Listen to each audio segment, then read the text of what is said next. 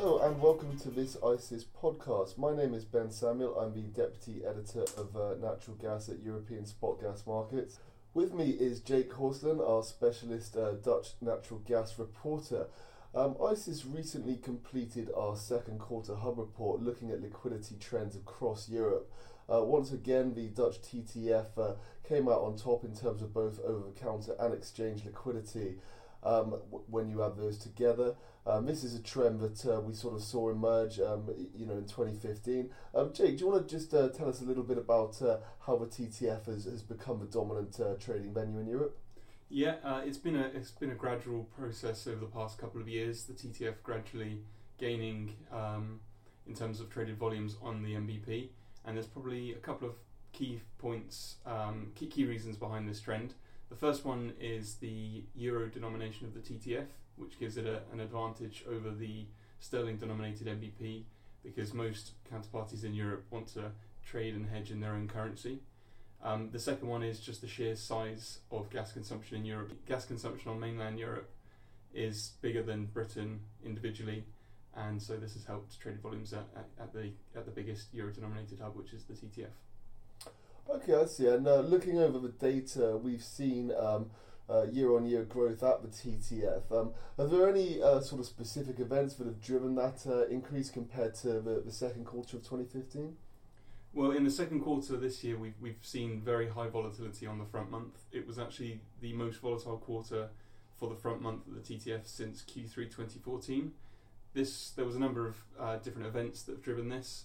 There was um, the key decision on Groningen production at the end of the quarter. There was the rough outage announcement, and then at the beginning of the quarter in April, we had this unusual short squeeze. We had slightly above uh, average demand for the time of year. We also had an unexpected rally in the oil market, and so we had this this short squeeze. So there were a couple of big events at the start and at the end of the quarter, which really boosted volatility, which which supported trade. Okay, so that's um, obviously kind of looking primarily at the, at the near curve. What about uh, further out? I gather that there was a bit more activity on um, some of the seasonal products as well. Yeah, that's right. So the real big growth has been on the TTF far curve. So we're talking about the later seasons, season plus three and, and outwards, um, and the calendar year products. So as the TTF is is growing and becoming a more reliable, re- re- reliably reliably priced hub, um, people hedging several years ahead has become extremely prevalent. Um, the other thing about this quarter in particular is that we've seen prices rise for the first time in, in over a year across the quarter, and that's given some producers and LNG sellers a good chance to sell volumes forward on the curve.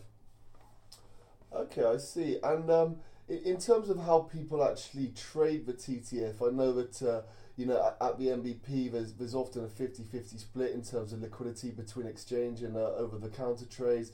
Um, sometimes even more exchange activity happening.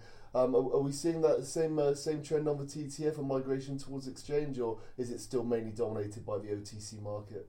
It's still mainly dominated by OTC trading, although we have seen um, exchange volumes at the TTF roughly triple compared to this time last year, but it's still sort of 70 30 split between OTC and exchange trading.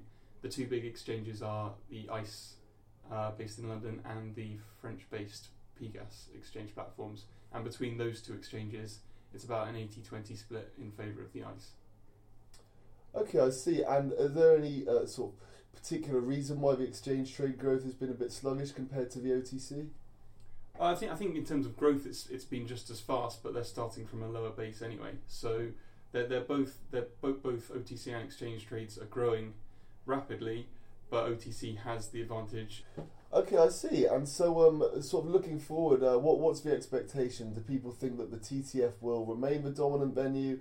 Um, I know that uh, some of the other hubs around Europe have been uh, increasing activity, but uh, are still quite far behind. You know, do we expect maybe one of the German hubs to uh, to dismantle the TTF's uh, place at the top? How, how's it kind of looking? I don't think anyone's really predicting that's going to happen. The, the TTF now is is head and shoulders above all the other hubs on mainland Europe, and just by virtue of having that liquidity now, it's likely to retain that place as, as the most liquid hub in Europe. Um, in the immediate short term, I guess in Q3 we, we probably will see volumes drop a little bit as we um, as we sort of move deeper into summer. Um, but further ahead, I mean, and in the medium term, people are still looking for a, a, a reliable place to hedge their production volumes, their LNG volumes, their power assets, and things like that. So it looks like the TTF is is going to retain its position. Okay, I see. Well, uh, thank you very much for that, uh, Jake. Um, it's been uh, an ICIS podcast. Uh, please go to icis.com for uh, any more uh, podcasts or, or energy information. Thanks very much. Goodbye.